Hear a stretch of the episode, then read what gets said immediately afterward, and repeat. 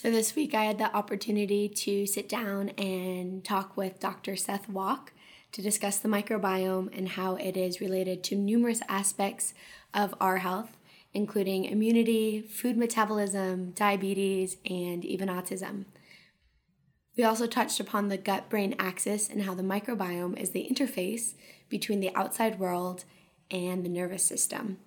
About five minutes into the recording, uh, it actually stopped, and Dr. Walk was explaining how serotonin is produced in the gut and how sterile mouse models or mice without microbiomes can actually be used to study this once they are colonized.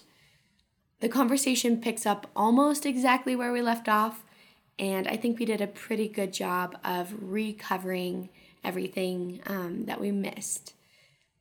Seth is an associate professor of microbiology and immunology, and his research concerns the microbiome and its role in arsenic detoxification, C. difficile, and the metabolic control of the gut brain axis and familial dysautonomia, which he is investigating with Frances Lefcort and Valerie Copié.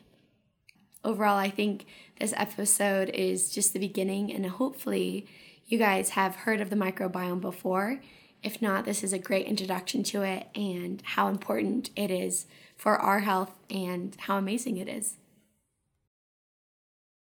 So, you study mostly microbiology here. Uh huh. Yeah. What drew you to microbiology? What drew you to that? Yeah, that's a good question. Uh, so, I, even in high school, I wasn't really. I didn't even know what microbes were, right? Like you can't see them. You can sort of tell that they're there because they either change color or they smell or something. But you know, like we all know about infectious disease and and those kind of things, and that was always exciting. But um, sort of the other side of the coin is, what about all the microbes that don't make us sick, right? Mm. And I get really excited about that in uh, as an undergrad in college and trying to understand whether microbes follow the same rules that uh, larger animals do. Yeah. Um, so, like when you look out and you see trees or plants or animals, um, they sort of have these seasonal changes and successional changes, and just their ecology um, is very uh, visual once you pick up on those cues and and whether microbes do that or they do something totally different. Um, and the more I started looking at microbes, the more fascinated I became. And obviously, we work with some pathogens, and um, there's a need there, a human health need to mm-hmm. understand pathogens and how they make us sick and how they get around. But really, uh, there's so much that we don't understand, just fundamental things about microbes. Yeah. And it's a very open area for research. So yeah, because you you work with um, C. diff. Right? Yeah, yeah, we do some research with. Uh, it used to be Clostridium difficile, and and now it's called Clostridioides. It got changed. Oh. Because it wasn't really a Clostridium, but it's still called C. diff for short. Right. Yeah. So um, yeah, I became. Well, I started doing that research at the University of Michigan in my postdoc, where I worked in a hospital, and actually saw a lot of patients that had it, and uh, I would go on uh, the clinical rounds with my postdoc advisor, who was a clinician. Yeah, it's such a devastating disease, and it affects you know older uh, patients a lot more than than middle aged or younger people. So um, it was really a really an eye opener and sort of a direct connection to how my research could help. Yeah.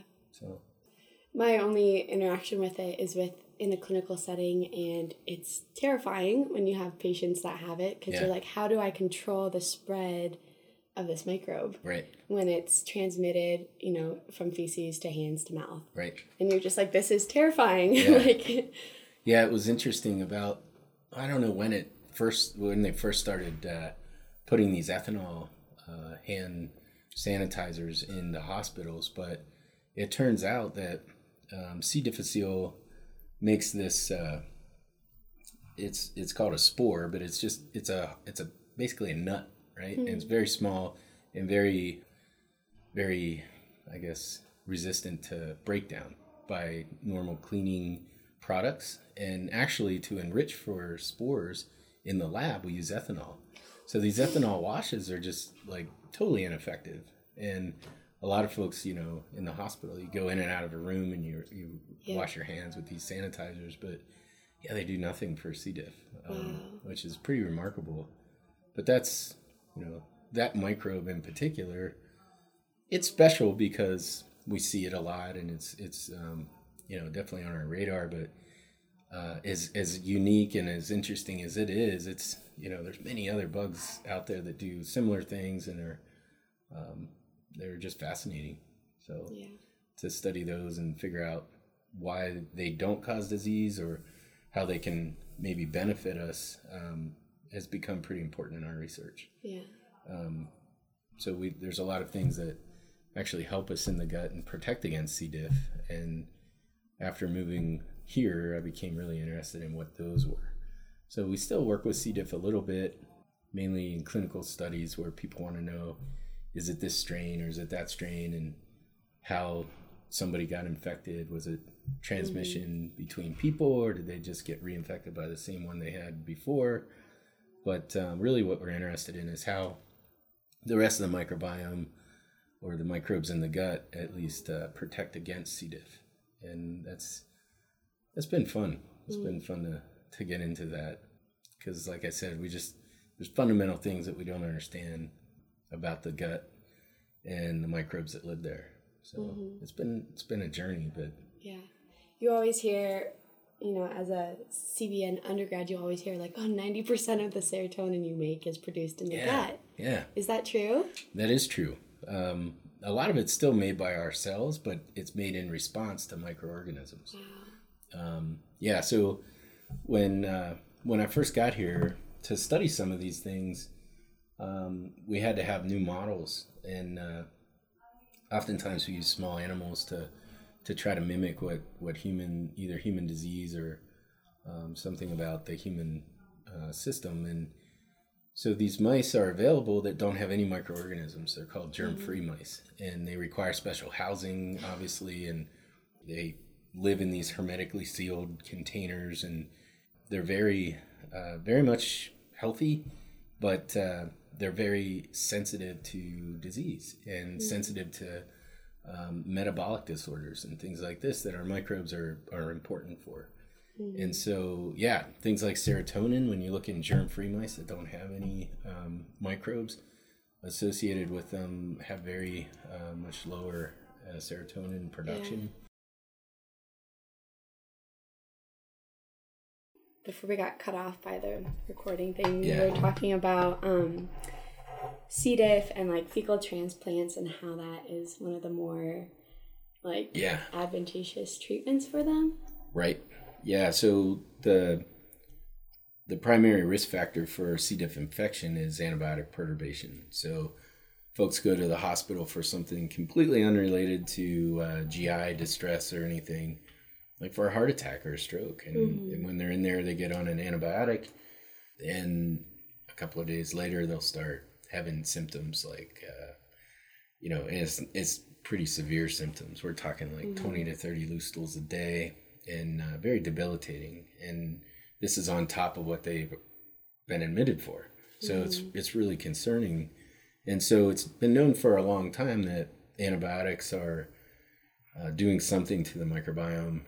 Of course, C. diff is a bacteria, so clinicians just give you more antibiotics. That suppresses the microbiome even more.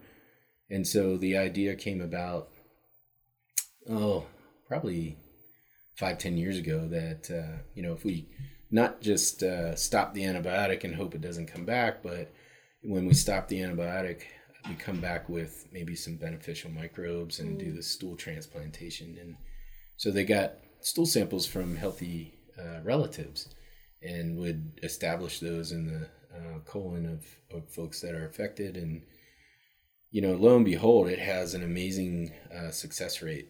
So it's about the last data that I've seen is something like 80%, 80, 85% effective uh, the first time. And then if folks uh, need another one, it's it can be up to 95% effective. So the cure rate is really, really good.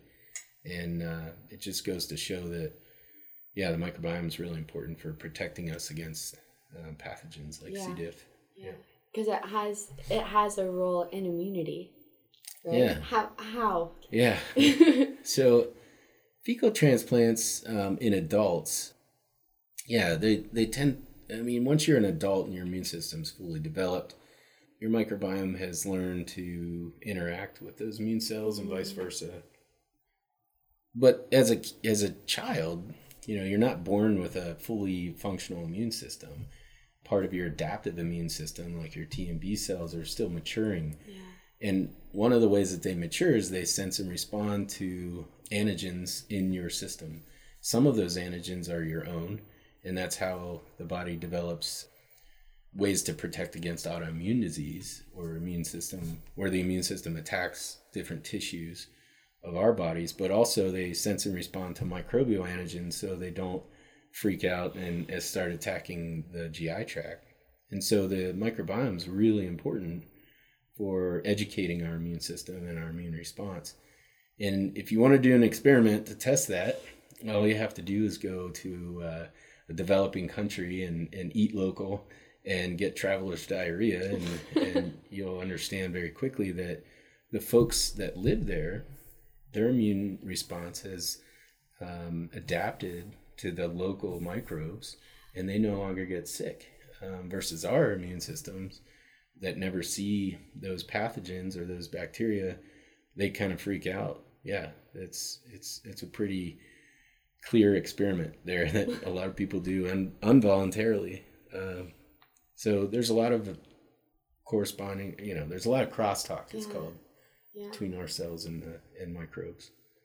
Are you familiar with how kids born via C-section, how their immune systems vary versus Yeah. natural birth? Like to me, that seems like it would be pretty drastic. Yeah, I mean it's it's really interesting how sort of done that, right? And C sections are are super important. You know, Yeah. we can't downplay how important they are, both for mom and for baby. But children born that way aren't exposed to the same microbes early in life. But in combination with C-section, you know, we've definitely cleaned up our environments, right? So there's a combinatorial effect. It's not just sort of C-section that will put you on this direct uh, trajectory or that, but it's you know how clean the environment has become. We we wash everything and we we really remove a lot of microbes. And not only do we remove microbes, but we select for certain ones that can maybe resist cleaning agents and things. And those tend not to be as good for us as others.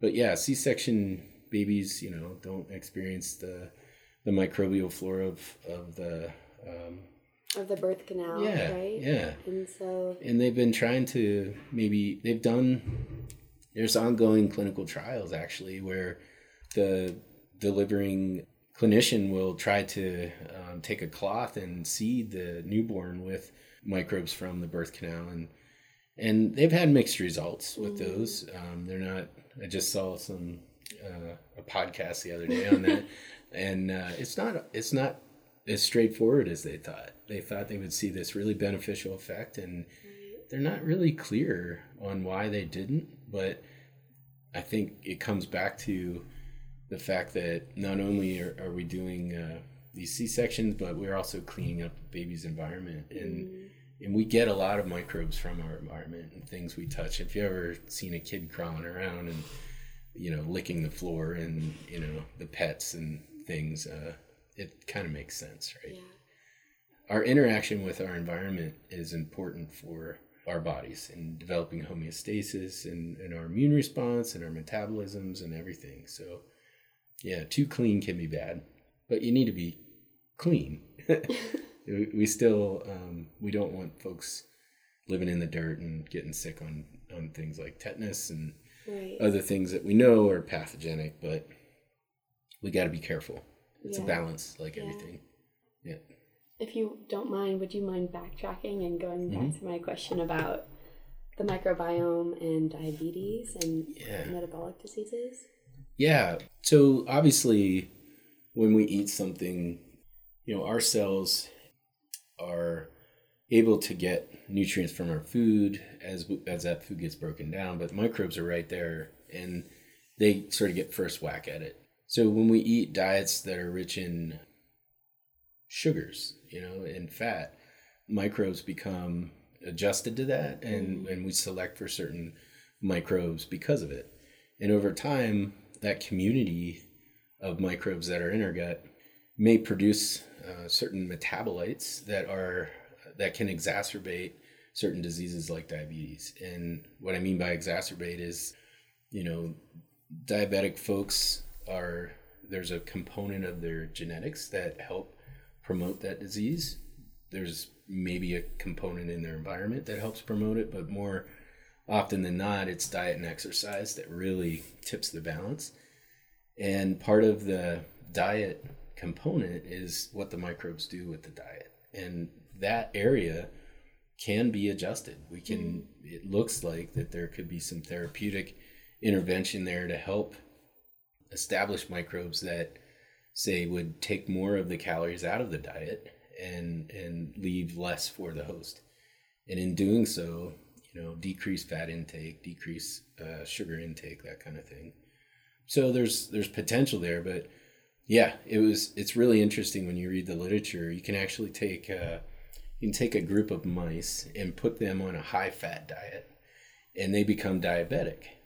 But the interesting thing is you can take just the microbes that live in their GI tract and give those microbes to naive mice and they'll become diabetic no even way. without the high fat diet. No way. Right. So there is a cause in the microbiome that leads to uh, diabetic, at least signs of diabetes. And so these, there's because there's this association. Now we can figure out why and, and who's causing it. Um, yeah, so there's there's groundbreaking research like that that's really exciting. Yeah. Um, it's not just an association like yeah we see different microbes in diabetic people, but there has been uh, these studies that show that there is cause causation.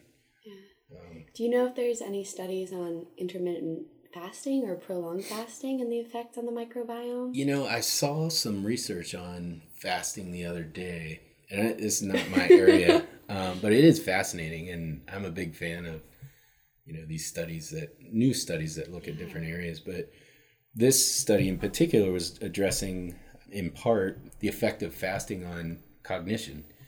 And it turns out fasting is is pretty good at, I guess, peaking our brain function. Yeah. And part of that has an influence, well, definitely changes the microbes in the microbial community in the gut. Now, where that study needs to go next is to figure out you know, like I was saying before with the diabetes study, if they take that microbiome from fasting individuals and can recapitulate brain function in naive animals, then that would show causation. Right now, there's a there's a, an association, but I don't think the causation has been shown yet. Yeah. Yeah. I would love to see a study, and it's so easy to say they should do a study on this yeah. And then you just know there's hours poured into a single study. But it would be so interesting to see a study done on the changes in the microbiome mm-hmm. With like a three or four day fast. Yeah. And there's nothing, you know, water and salt. Like, right. how is that going to change the microbiome? Yeah. You know? Well, there's been microbiome studies of uh, distance runners mm-hmm. and uh, sort of extreme athletes that do these 50 and 100 mile runs and it's it's remarkable. I mean, the things that um, you know, the microbial activity increases a lot because those organisms are looking for food as well. But the capacity of microbes that play into our endurance and our uh, ability to perform athletically is it's a very open field right now.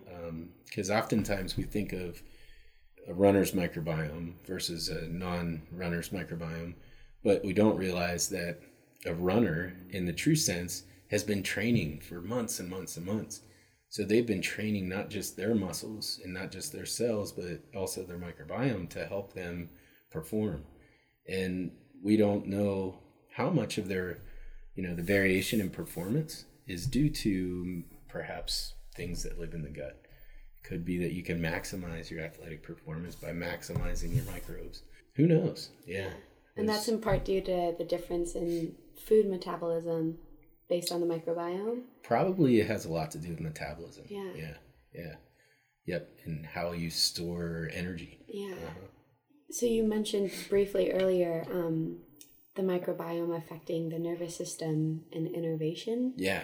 How does So this is an area that not a lot of work's been done on, and it's a new area called the gut-brain axis. We've been lucky enough to to get involved with that through a consortium. So there's there's three folks here that are working on it. Uh, myself and Valerie Copié, who's a she's a biochemist, and and Frances Lefcort, who's a neuroscientist. And so we have microbiology with uh, biochemistry and with neuroscience, and and so the studies in the field suggest that these critical points in our life, in our development, where our brain is going through maturation, are the times in our life also where we're starting to get this crosstalk going with our microbes. And so, is that just a coincidence, or is there some functional responses there? And it turns out that you know if you manipulate the microbes, then you that in turn manipulates brain function the number of synapses that are made in our brain, but also how our nerves innervate the tissue. The peripheral nervous system uh, is very important. It's it's it how it's how we sense and respond to our diet and how we sense and respond to changes in our body. And and those nerves, those nerve endings actually go right up to the tips of the gut that there's one single cell layer between the tips of those nerves and microbes that live in our GI tract wow. and we don't really understand a lot about that like how those synapses how those nerves find those areas what they are looking for and what draws them to those locations right now we just know that if we uh, kill the microbes um, or raise these germ-free mice and look at the same nerves they, they have a different different biology. And so it's fascinating to think that microbes could be not just you know giving us these compounds from our diet but they actually educate our immune system and our nervous system. They help it innervate. They help us get cues from uh, what we eat and what's in our gi tract so that could be uh, that could be a it's a big area Yeah. right and and it's cool because no one no one person can probably understand all of that right it takes a it takes a village it takes a team Mhm. um, because i'm not trained as a neuroscientist and uh, definitely not trained as a biochemist or uh, you know my microbiology skills are just uh, in that little box so what enables this kind of study is um, collaboration and that's really neat because frances is like two doors down and and valerie comes over all the time and so we have a we have a really collaborative effort going on there Nice. which is fun Nice. Yeah. It almost seems like, from my you know novice understanding of neuroscience, it almost seems like the gut would has a, a chemical electrical signal. Yeah Like if the if it's synapsing, the only reason Yeah. why a neuron would be somewhere is if it's synapsing with Right. something else. Yeah, meaning the gut. And I, I didn't get into these details, but there's a cell type in our body that's called enterochromaffin cells. Okay. And so, well, let me back up one one step. so we have a single cell layer called the epithelium in our gut that separates us from microbes, from we call it the outside world because it's just a tube that goes right through us. So there's one single cell layer really that separates and forms these tight junctions to to make a barrier.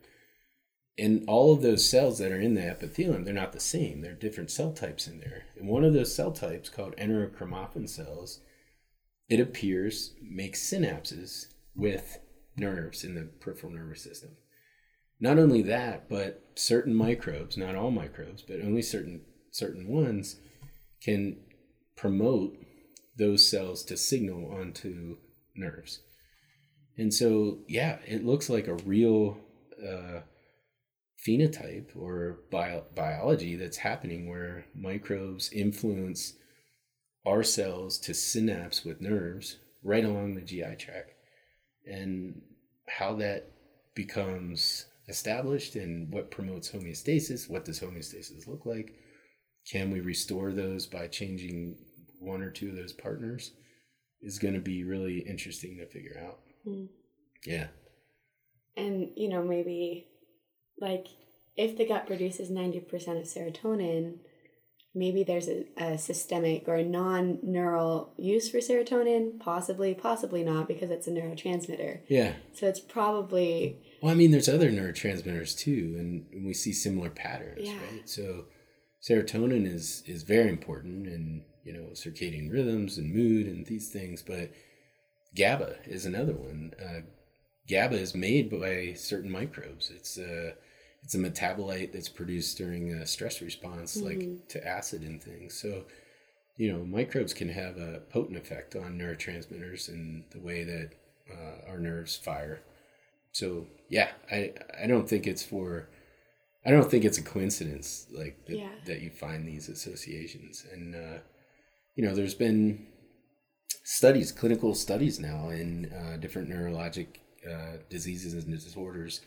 Um, one of which is uh, autism. There was a clinical trial that that autistic children and they did a placebo control trial and looked and see whether fecal transplantation would help. And it they did a short term study where they looked at a lot of times autistic kids will have um, some GI symptoms. They'll have constipation or cramping and things like this. And stool transplants were very effective in in decreasing uh, those symptoms.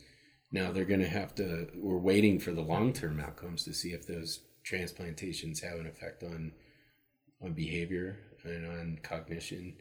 And there's potential there that it might. So there's other, you know, neurologic diseases too, like uh, you know, Parkinson's disease, Alzheimer's, and Yeah. and neurodegeneration, and and if we can slow down neurodegeneration by helping microbes uh, do what they need to do, Or like the role of fat. You know, you've mentioned like Mm-hmm. high fat diets, but fat is so important for a n- numerous numbers of numerous numbers, so many. Yeah, yeah, like neurological diseases, both of the peripheral um, nervous system and the central nervous system, yeah, and recreating neurons. Like lipids are essential for that. Right. So right, yeah. It's probably the right kind of lipid, Yeah. and probably in the right abundance. yep.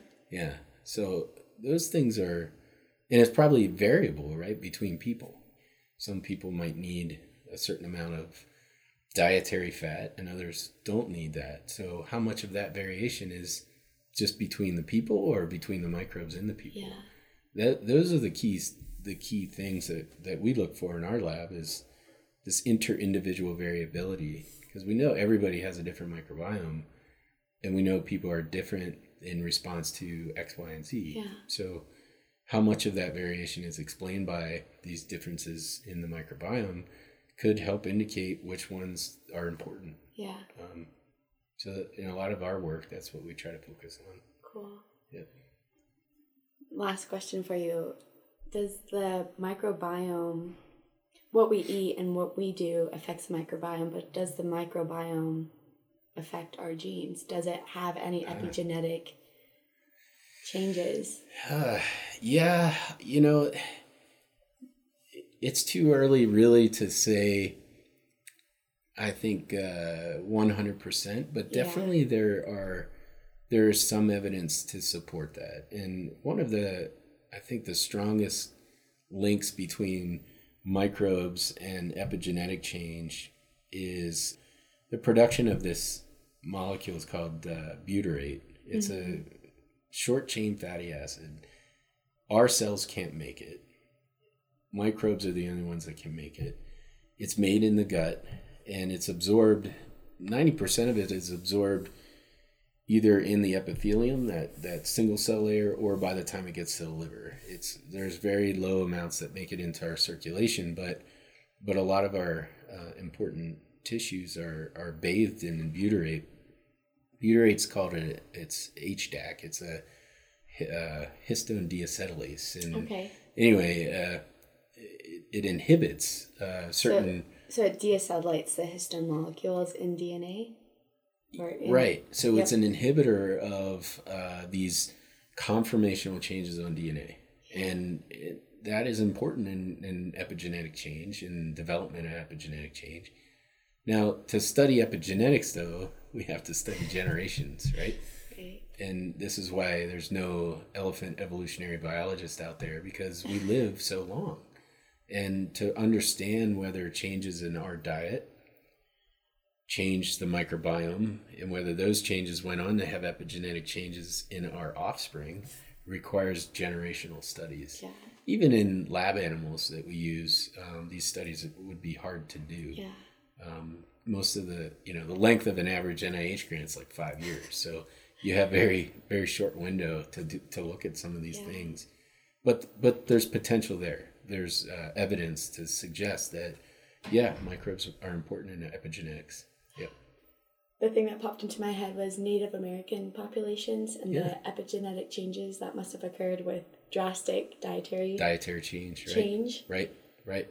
No, and and you see they like they're all predisposed predis disposed. Yeah. yeah, but you know what I'm trying to Yeah, say yeah. to to diabetes or Uh-huh. all these metabolic syndrome, all these different So issues. Here's a cool epidemiologic finding that's been supported by a lot of studies. But if you look at inflammatory bowel disease, like we were talking about earlier, if a person is born in a developing country, they have a certain risk of developing IBD, and the risk is mm. low compared compared to folks that are born in a developed country. But the really interesting thing is, if you're a child and you're born in a developing country and you move to a developed or an industrialized country, your risk factor changes and you become much more likely to get IBD. And the person that was born in the in the well-to-do country moves to a not so well-to-do country, their risk factors go way down. So in real time in our life, um, folks, their risk factors can change for certain diseases just based on where they live. And you know, like like you were saying, the cultures are different, the food is different, your interactions with microbes and pathogens are different. Um, we don't know how to explain those things yet. We know that it is true based on who goes to the hospital for what disease. We can track rates of diseases, and we know that these things, this epidemiology, uh, these patterns exist. But what causes those patterns, we don't know yet. And I think it's a microbiome because I'm a microbiologist, but um, it's one, it's a possible explanation. Yeah. So I agree. I think, uh, yeah, diabetes in in native populations are it's a it's a big problem, and uh, yeah, maybe by understanding um, those interactions, we could help. yeah. Yep. And there's a student, hopefully, that might be working on that from uh, the Crow Reservation, uh, maybe starting this summer. So she's really excited to look at Amazing. diabetes in, in the Crow Reservation. Is it it's not Trish. No, Trishina um, has worked in the lab, and she might um, be doing some more. Um, the student's Lila, Bull Chief. Nice. Um, I don't know if I'm allowed to say that, but um, but we've had a lot of conversations about um, developing some some research focused on diabetes on the Crow Reservation. Um, so hopefully uh, that pans out. Yeah, that would be so cool. Well, Yeah. I think that's it. Thank you so much for No sitting problem. down. Yeah, Appreciate it. no problem.